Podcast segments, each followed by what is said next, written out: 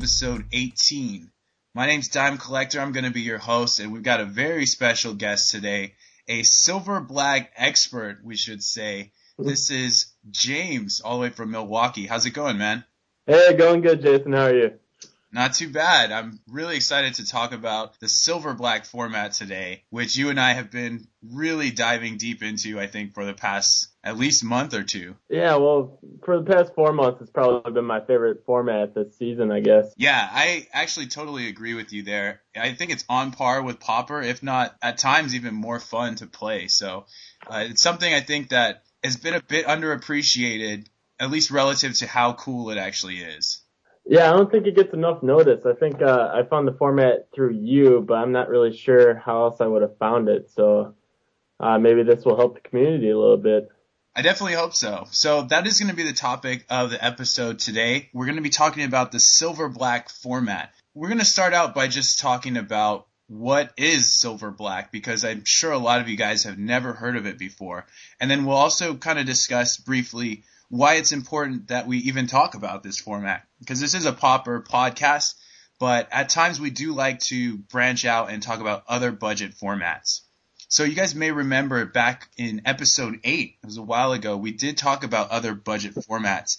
And this is the first time we ever even discussed Silver Black in any capacity. So what Silver Black is, is well, yeah, it's actually short for modern silver black. We tend to call it silver black for short, but it's essentially a rareless modern format. So it has the same card pool as modern, but there are only commons or uncommons. So hence the name silver black. When you look at a common or uncommon card, its rarity is denoted by the fact that the logo will be in black or in silver since this is a an offshoot of the modern format, it's kind of interesting because the ban list is adopted from the modern ban list. So any commons or uncommons that are, are banned in modern are also banned in silver black. And I think most notably, you've got cards like Ponder, Preordain, and Rite of Flame, among others, that aren't legal here. There are two cards that have been added specifically to Silver Black's ban list, and that includes Bloodbraid Elf, which is a defining card in the regular modern format. Obviously, one of the best cards in the Jund deck that is so prominent there. And then also Intangible Virtue, which is a an enchantment from Innistrad. It's a colorless and white that gives uh, creature tokens plus one plus one in vigilance. So speaking of, of just the defining aspects of the format, I'm gonna pass it off to you. And could you just maybe say in your thoughts what you think defines the format and what it's comprised of and, and you know why it's so appealing to you? Well, cost, just like poster, uh, Pauper is a big issue here. You can get a lot of the low income, really low entry point level players coming in. They can play this format, you know, have a lot of fun. It's a really new format. I'm kind of a brewer, like you know, so this is kind of where I come to go and make new decks test them out, have a lot of fun that way. What we found was there was a big five decks that are being played in this format right now. Uh, we had the the Meritron, which is a blue, white, red Tron deck, Spirits, uh, red and green Tron, uh, Infect deck, and a red deck Winds deck. So that made up around 40% of the meta this season, I believe. So I definitely want to talk a little bit more about popular decks in the metagame, but first I just want to tell people um, the reason we're covering this format and why it's important to learn about it. Not only is it a format that we both enjoy and we're trying to popularize and help people kind of jump on board with, but even as a pauper player, I think it's going to be pretty valuable to, as a mental exercise, look into other formats that are similar that are related to Pauper. This format is very is closely related to Pauper because it's essentially a step up in rarity and power level from Pauper because we're moving into the, the uncommons. And what that does when you start to analyze card design and rarity and power level is you start to think more about what type of effects will exist at certain rarities. And you'll and you'll tend to see why certain cards are printed at common at and at uncommon. So when you go back to playing pauper you can compare and see which of the actual commons are kind of pushed on power level or, or at the cream of the crop. So i mean i think that's a fairly good reason why people should at least branch out and look at some of the related formats. And as like you said, this is a budget format as well. And in a lot of cases, the decks in silver black are cheaper than the pauper decks, which is kind of you wouldn't really expect that, I think, just because there's so many uncommons present in this format. Right. And the demand's not there because it's not a, a realized format by Magic yet either. The other thing about this format is that it's player run. These are what we call player run events. The biggest supporter of the silver black format currently is gatherling.com, which is a website that sponsors a whole number of player run events everything from actual modern and pauper events to things like this, which are more niche formats. With Silver Black, it's actually something that has just completed the second season. They do a 16 week long season with events happening every single week. So it's very easy to jump into one of these events. You register your deck. You can do it minutes before the event starts and it's at no cost to you whatsoever. These events are free to enter and they do pay out in prizes depending, excuse me, depending on how well you actually do. So I definitely want to talk a little bit more about some of those big five decks that you mentioned for the format, starting with Ameritron, which is the one uh, you mentioned first. So essentially, this is what's called a Tron deck, and this right. means that it uses the Urza lands, which are lands uh, called Urza's Tower, Urza's Mine, and Urza's Power Plant.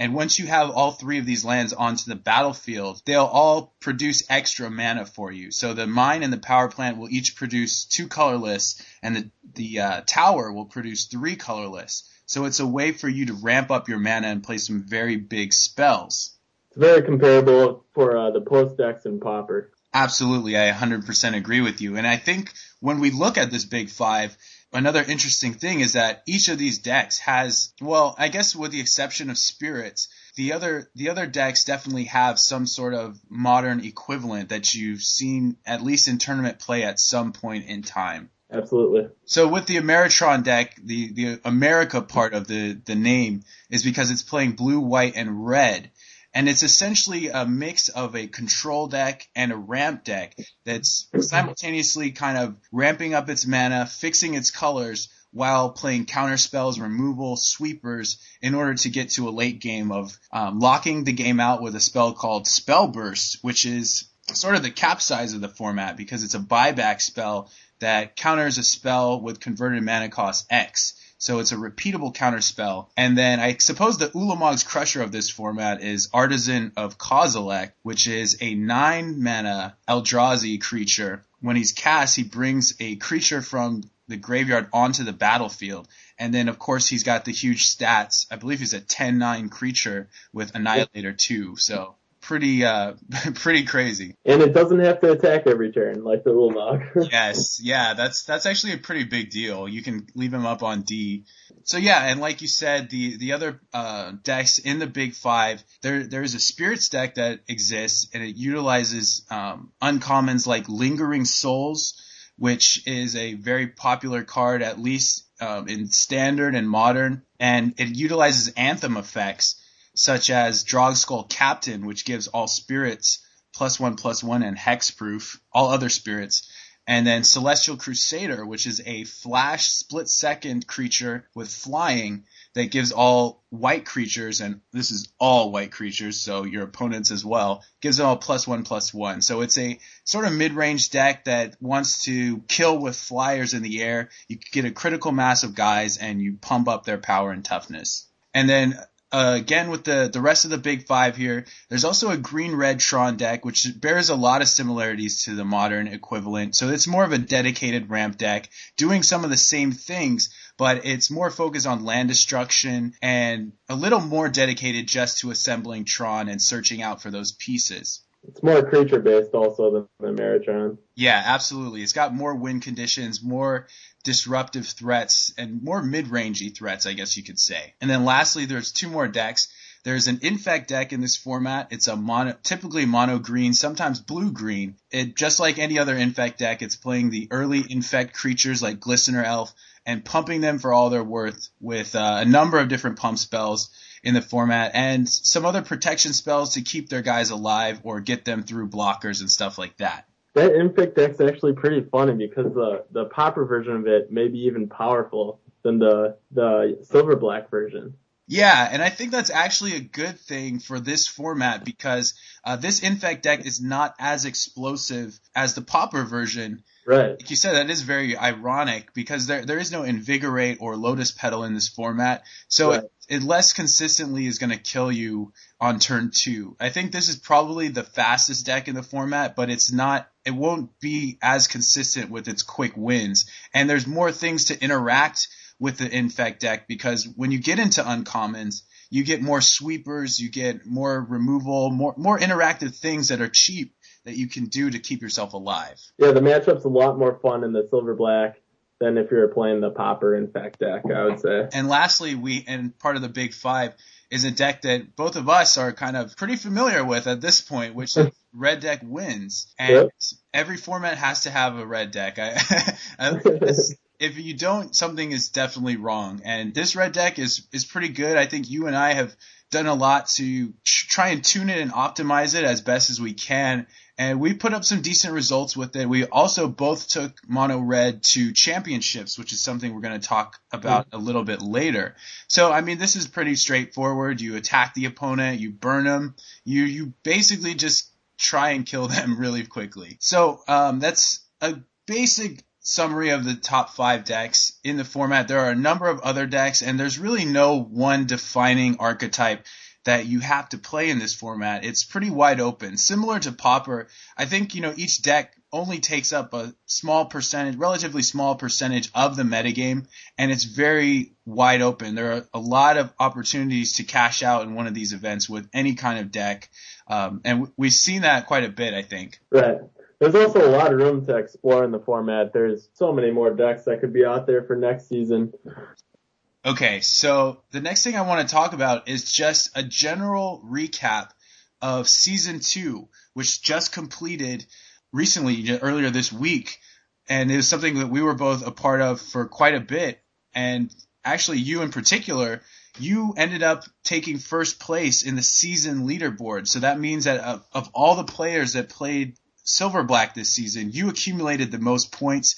You you played um, a number of decks across the format, and you had good success pretty much throughout the season here. And it was an interesting race throughout the season. I think trying to accumulate points for a while. I was not even in the top eight, but as people started to disappear, I guess we could say there were a number of people who were at the forefront of the leaderboard, and then they stopped coming to events, so it gave people like you and I more of an opportunity to to place higher and higher. So, like we said, uh, season two has just finished. It was 16 weeks long. I guess technically it was a little bit longer because there were um, a few delays and there were some side, not side events, but alternate format events that happened on a couple weeks. But the actual Silver Black play was 16 weeks long. hmm This was the only the second season for uh, Silver Black as it exists on Gatherling.com. So for you and I, this was our first real foray into it, and we pretty much uh, competed semi regularly throughout the whole season. So why don't you go ahead and talk about how your experience went playing this format and maybe some highlights or anything you really wanted to talk about? All right. Well, uh, I thought it was a lot of fun. Um, like you said, it was our first season, so right away I was thinking, what am I going to play? So really, when when a format's new, people don't really know what they're playing. I kind of tend to just pick a monocolored aggressive deck. So I kind of just fell in love with uh, red deck wins. So that's kind of what I played for about 80% of the season. Um, started off pretty strong, couple three ones and a 4-0, and then I kind of you know, went around at other decks and tried them out and didn't do so well. So I guess if I were to do it over, I think I would just keep running red deck wins if you're if you're new.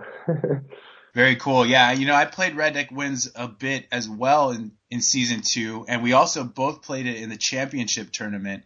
And that's a deck I think one of the I for me is a bit of a surprise because it became over the course of the season the most popular deck. Yeah, it got like 30 plays throughout all season two, which was the most played deck. And uh, I, did you see any red deck wins in season one? So not really a big amount, I don't think. Not nearly as many as with season two, and there were different flavors. You know, some people went almost entirely with burn as opposed Right. to creatures, and I think our version was about half and half, burn and creatures.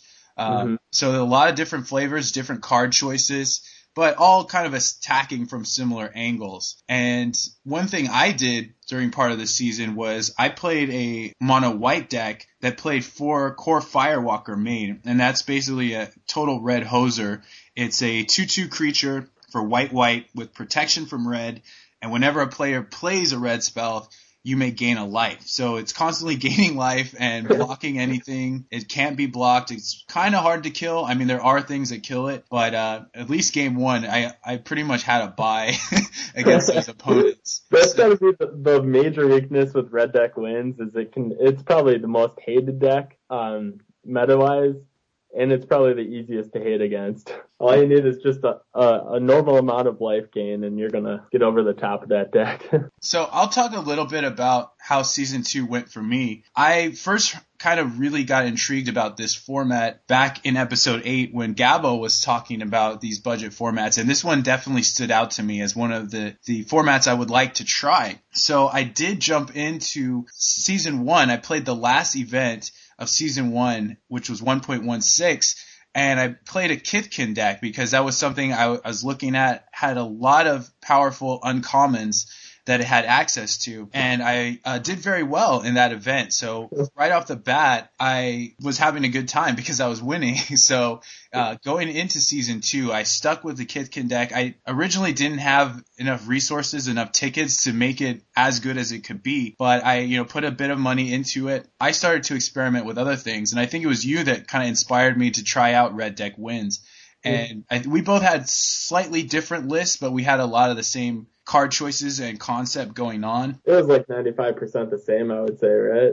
Yeah, I you know I don't know the exact percentage, but definitely a high percentage of it was Yeah. the same. And I think one of the big things about the Red Deck Wins deck that I liked, and I know you like as well, is the card Shrine of Burning Rage, which game one, uh, so many decks in this format don't have any answer to once you resolve it. You pretty much have inevitability and you know you're going to win, which is is a great thing to have in your deck. It's just a way to get free wins. That's never a bad thing. I still think it's the best card in the format. I, I can't disagree with you. I mean, there are a lot of contenders uh, for best card, but that one's certainly uh, an all star in the red deck for sure. Yeah. And so for me, Red Deck wins. I played, I think maybe three events with it, and it was actually my worst performing deck personally. But I, once again, I think it just had to do with matchups and running into decks that had life gain and things like that that kind of blew me out at, at certain points in time. I don't think it was necessarily indicative of the deck itself. I mean, I can't really say because it's a limited sample size, right?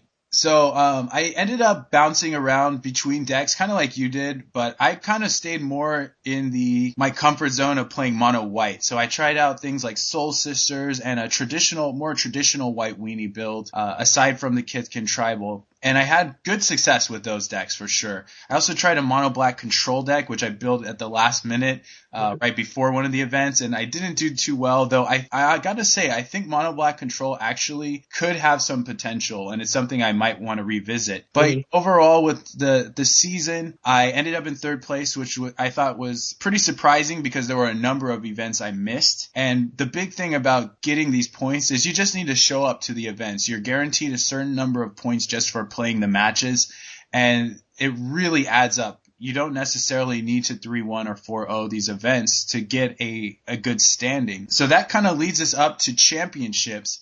Before we do that, let's go ahead and take uh, a quick five minute break or so, and Sure. we'll come back and discuss the championships tournament that we played in earlier this week. Sounds good.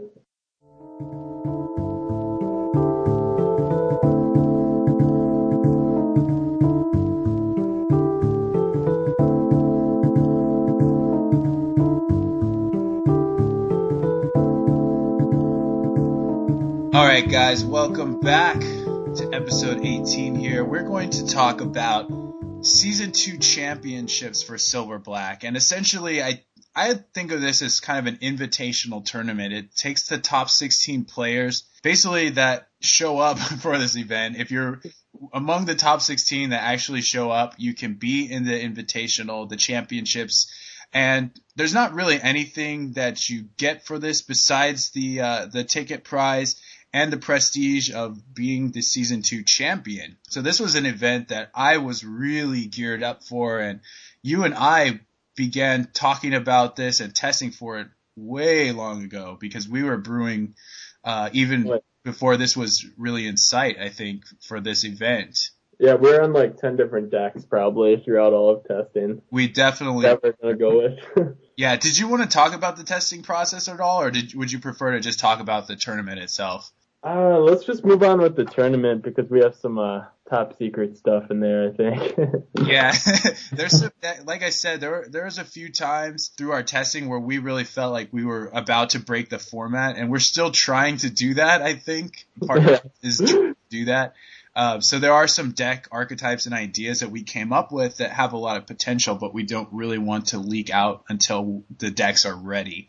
So, to, needless to say, we tested a lot of different decks. There were a number of things that we were both going to play.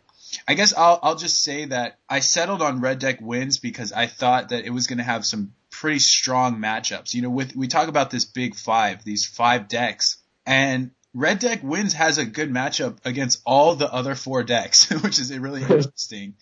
you know, it has a favorable matchup. none of them are just well, with the exception maybe of spirits, which is very favorable, I think we could say. None of them are just, you know, easy money, but you're pretty favored at least in game one. And usually if you're on the play for game one, you, you're even more favored, I think, going into like game three. And uh, if you win the die roll, you're set. yeah, you, you definitely feel pretty good about it, um, barring anything too adverse happening. So that that was the main thing is I was expecting a lot of Tron, which I was actually incorrect about. But um, I think with the information we had, expecting a lot of Tron was was a pretty safe bet because of the the top players. A lot of them had the tendency of playing Tron, and then you know spirits infect. Also, there was no infect at this tournament because the infect players didn't show up for it. But um, these were all matchups that we were pretty, we felt pretty good about as a red deck. I decided to play red deck wins for the tournament, and so did you. Actually, you were you were on a d- much different deck going into it, but uh, I think you decided that you wanted to go with something a little more solid, maybe that you had felt a little better about. Yeah, I just didn't think it would be right to do anything other than red deck wins after playing it like 15 times the season. So. yeah, you know, a part of me wanted to play Kithkin just because it's what I started with. So I figured, you know, we got to make it, you know, truly poetic and end it the same way we began. I just felt like Red Deck Wins was going to be my deck for, for the tournament. I didn't have enough testing at the end of the season with Kithkin, and, and it had been so long since I really played it that I, I didn't feel confident enough, you know, playing it optimally why don't you go first and talk about uh, how the tournament went for you and you know maybe some highlights you might have or just a summary. All right. Well, uh, I didn't do quite as well as I wanted. Didn't do quite as well as you either. You did excellent. I ended up two and two. My first rounder against White Weenie. Um, I won. I think it was in three games. Uh, that's really a 50-50 matchup, I would say. I have four of those sulfur elementals in my board that we talked about. The the flash three two guy that gives all white creatures plus one minus one. So I think game three, I think I drew like three of those in the first three turns and dropped them all out and won the game. So kind of instant win at that uh, at that spot. Then I lost to eventual champion PK23. He has a is a really nice scepter deck. Ice Scepter. Don't know what that is. An artifact that costs two you put it on the board, it imprints an instant in your hand under the converted mana cost of two, and then you can activate that scepter for a cost of two, I believe, and you can use the imprinted spell. Uh, it's really a good, good deck for the meta because there's not much artifact hate. So once he sticks one of those, uh, it's really hard to beat the guy. I lost that in three games. It was pretty close. And then I got to play uh, Palo with the Spirits deck, and that was a really easy matchup uh, for the red deck wins. Uh, so I won that a quick two there, and then I eventually lost to Meritron in the in the losers bracket. Not as quite as what I wanted to do, but I think I, I had a lot of fun this season. It was a nice way to wrap up playing my uh, Red Deck Wins deck. So how'd you do? Well, I um I definitely had high hopes going into this tournament. Obviously, the, the, foremost thing on my mind was winning the tournament, taking it all down. And the experience was different than I could have expected, to be honest, because this was a lot more hectic, I think, than the, the standard events. First of all, it was kind of a mishmash of players. Like I said, it was whoever showed up that also were the top 16 of the people that showed up ended up getting into the tournament. So there were different players than what I was expecting, different decks. And that actually prompted me to unregister my deck and make a last minute change. I added an extra Dragon's Claw on my sideboard board, which is an artifact that gains life whenever a player casts a red spell. So I was, I was ex- going into the tournament, I was expecting less other red decks but then seeing Lord Icon, who's a player that plays red, and a couple other guys, I decided I probably just want to hedge here. And I ended up cutting a Sulfur Elemental from my board.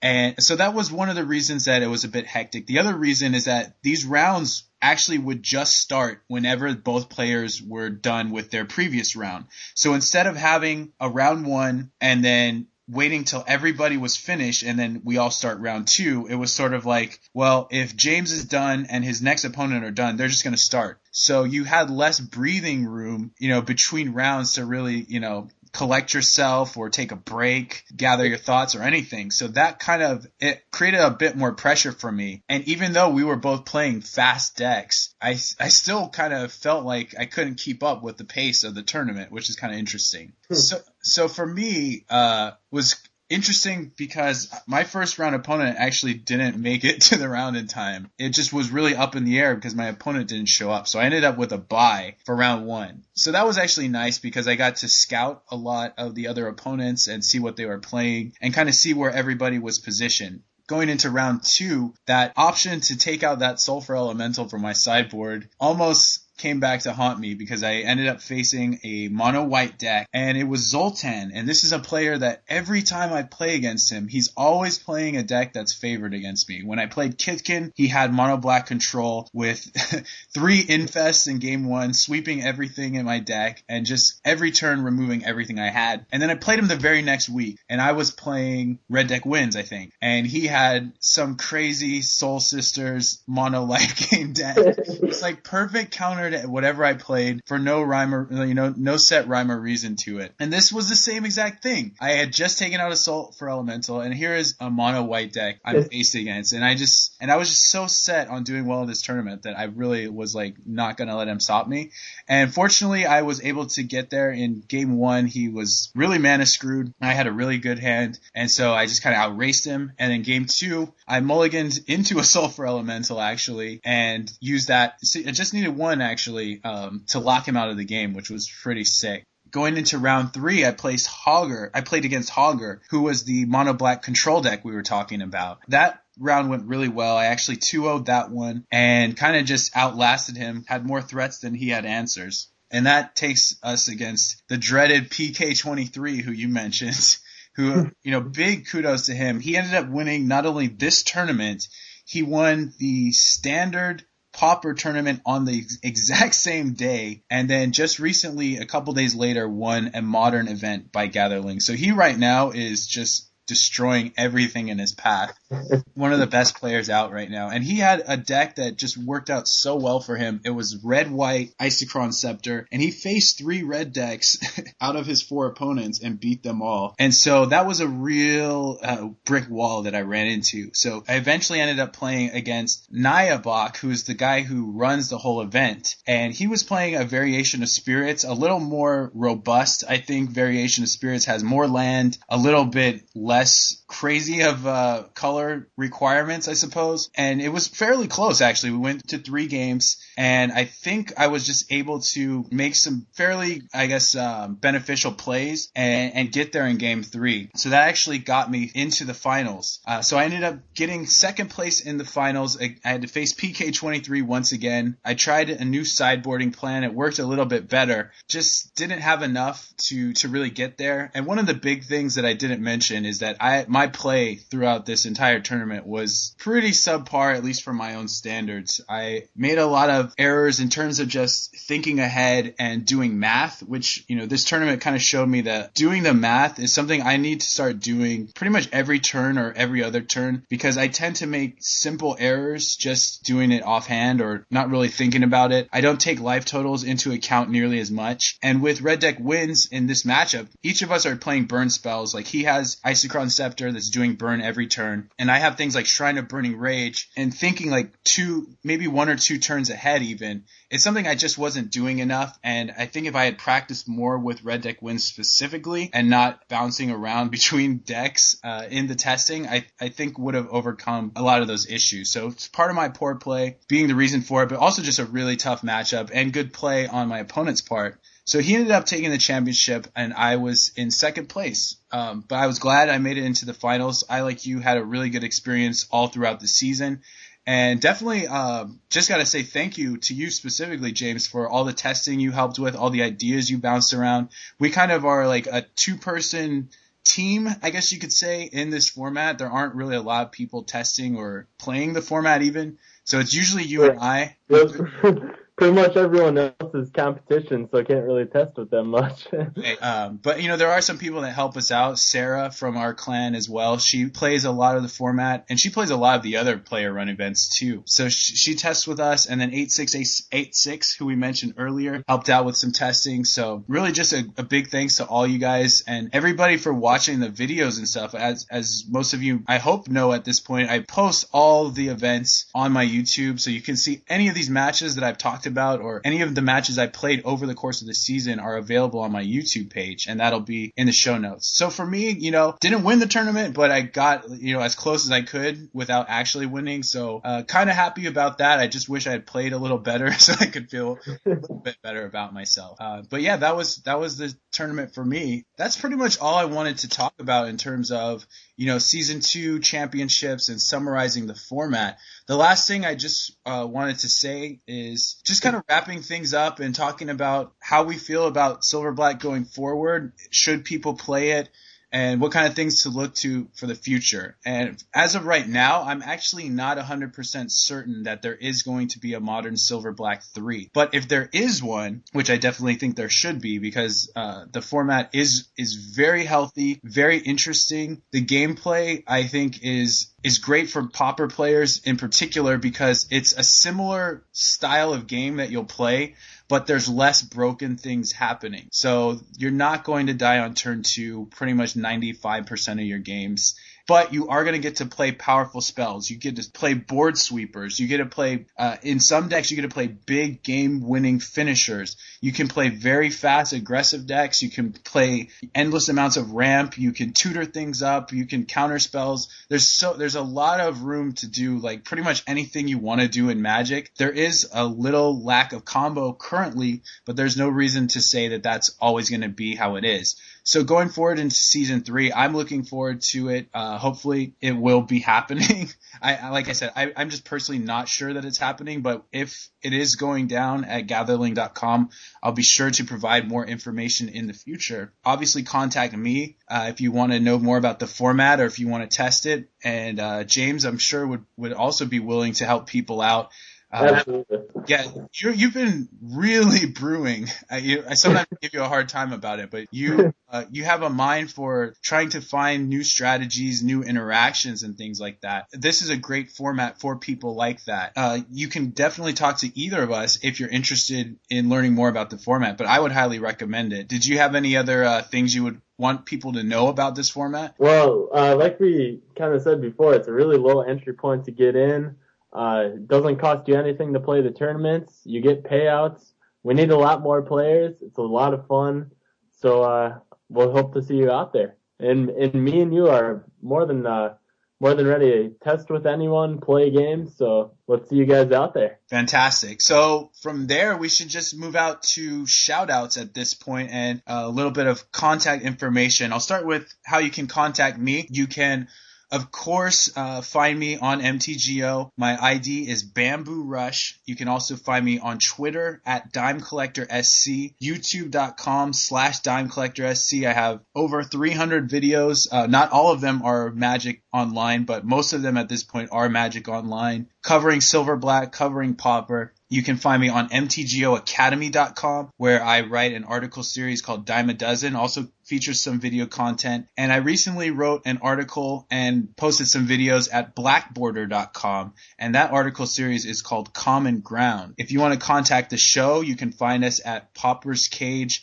blogspot.ca. You can email us at pauperscage at gmail.com. Uh, as far as shout outs, definitely want to shout out James for being on the show, for being such a great asset and a great friend online, helping with testing, brewing, definitely supporting each other and just kicking a bunch of ass this season. well, thanks for having me, Jason.